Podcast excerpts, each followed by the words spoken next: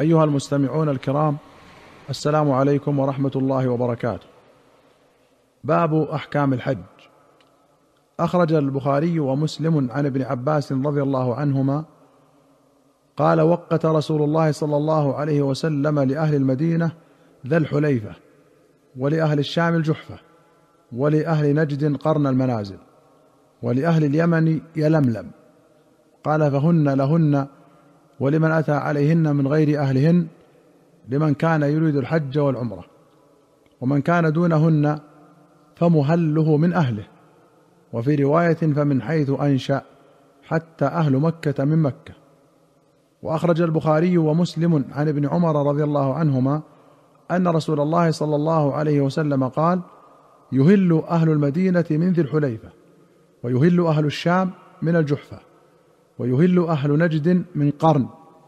قال ابن عمر وذكر لي ولم أسمع أن رسول الله صلى الله عليه وسلم قال ويهل أهل اليمن من يلملم الإهلال رفع الصوت بالتلبية ومكان الإهلال هو الميقات الذي يحرمون منه. وأخرج البخاري عن ابن عمر قال لما فتح هذان المصران يعني البصرة والكوفة أتوا عمر فقالوا يا أمير المؤمنين إن رسول الله صلى الله عليه وسلم حد لأهل نجد قرنا وهو جور عن طريقنا أي مائل. وأنا إن أردنا أن نأتي قرنا شق علينا. قال فانظروا حذوها من طريقكم فحد لهم ذات عرق. وأخرج البخاري ومسلم عن عائشة رضي الله عنها قالت كان رسول الله صلى الله عليه وسلم يهدي من المدينة فيقلد الغنم. فأفتل قلائد هديه فلا يجتنب شيئا مما يجتنب المحرم. وفي رواية قالت فتلت قلائد بدن رسول الله صلى الله عليه وسلم ثم أشعرها وقلدها ثم بعث بها مع أبي إلى البيت وأصبح فينا حلالا يأتي ما يأتي الحلال من أهله أو يأتي ما يأتي الرجل من أهله.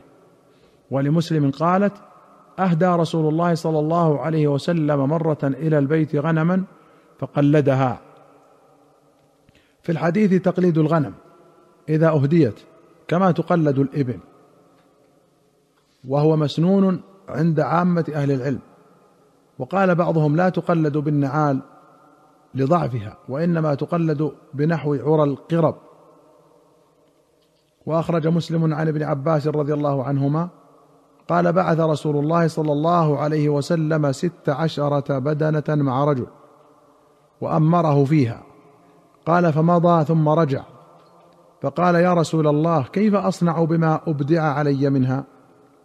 أي تعب وعجز عن المشي.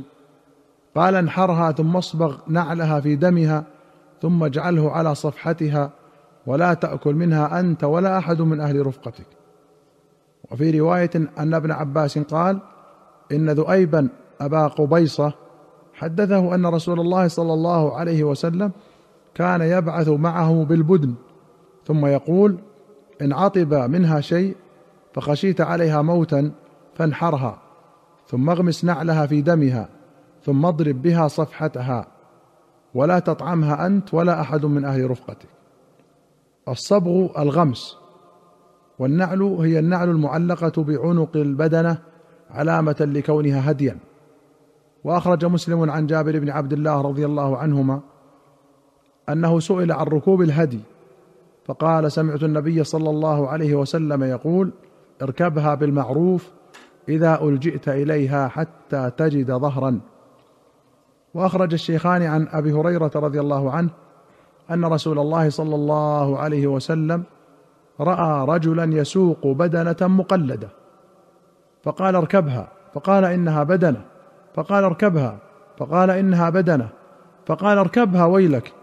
في الثانية أو في الثالثه قال فلقد رايته راكبها يساير النبي صلى الله عليه وسلم والنعل في عنقها.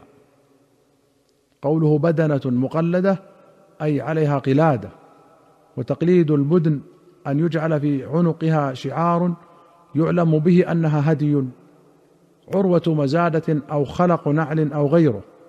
قال الله تعالى ولا الهدي ولا القلائد. وأخرج الشيخان عن علي رضي الله عنه قال بعثني النبي صلى الله عليه وسلم فقمت على البدن فقسمت لحومها ثم أمرني فقسمت جلالها وجلودها. وفي رواية أمرني النبي صلى الله عليه وسلم أن أقوم على بدنه واتصدق بلحمها وجلودها وأجلتها ولا أعطي الجزار منها وقال نحن نعطيه من عندنا. وأخرج مسلم عن ابن عباس رضي الله عنهما قال صلى النبي صلى الله عليه وسلم الظهر بذي الحليفة ثم دعا بناقته فأشعرها في صفحة سنامها الأيمن وسلت الدم عنها وقلدها نعلين ثم ركب راحلته. فلما استوت به على البيداء أهل بالحج. إشعار الهدي تعليمه بشيء يعرف به أنه هدي فلا يتعرض إليه. فكانوا يشقون اسنمه الهدي ويرسلونها والدم يسيل منها. وقوله سلت الدم عنها أي مسحه وأخرج البخاري عن ابن عمر رضي الله عنهما قال قام رجل فقال يا رسول الله ماذا تأمرنا أن نلبس من الثياب في الإحرام؟ فقال النبي صلى الله عليه وسلم لا تلبسوا القمص ولا السراويلات ولا العمائم ولا البرانس ولا الخفاف إلا أن يكون أحد ليست له نعلان فليلبس الخفين وليقطعهما أسفل من الكعبين.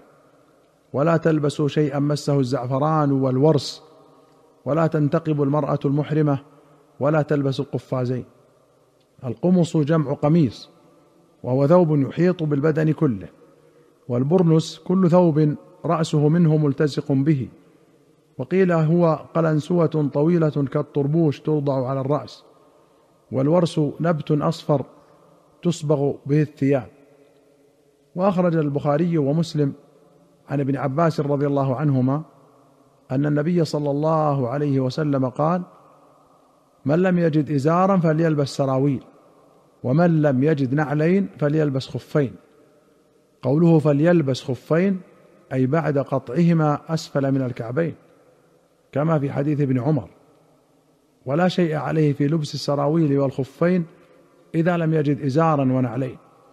حكاه النووي عن الجمهور وأخرج البخاري ومسلم عن يعلى بن أمية رضي الله عنه أن رجلا أتى النبي صلى الله عليه وسلم وهو بالجعرانة قد أهل بالعمرة وهو مصفر لحيته ورأسه وعليه جبة. فقال يا رسول الله إني أحرمت بعمرة وأنا كما ترى. فقال انزع عنك الجبة واغسل عنك الصفرة وما كنت صانعا في حجك فاصنعه في عمرتك. وأخرج البخاري عن نافع قال كان ابن عمر إذا أراد الخروج إلى مكة ادهن بدهن ليست له رائحة طيبة. ثم يأتي مسجد ذا الحليفة فيصلي ثم يركب. فإذا استوت به راحلته قائمة أحرم. وكان يقول هكذا رأيت رسول الله صلى الله عليه وسلم يفعل. وأخرج البخاري عن ثعلبة القرظي أن قيس بن سعد بن عبادة وكان صاحب لواء رسول الله صلى الله عليه وسلم أراد الحج فرجل. قوله صاحب لواء رسول الله أي صاحب لواء النبي صلى الله عليه وسلم الذي يختص بالخزرج من الأنصار. وكان صلى الله عليه وسلم في مغازيه يدفع إلى رأس كل قبيلة لواء يقاتلون تحته. وأخرج أحمد عن ابن عباس أن راية النبي صلى الله عليه وسلم كانت تكون مع علي وراية الأنصار مع سعد بن عبادة. وقوله رجل الترجيل تسريح الشعر وغسله وتنظيفه أيها المستمعون الكرام إلى هنا نأتي إلى نهاية هذه الحلقة. حتى نلقاكم في حلقة قادمة بإذن الله. نستودعكم الله والسلام عليكم ورحمة الله وبركاته.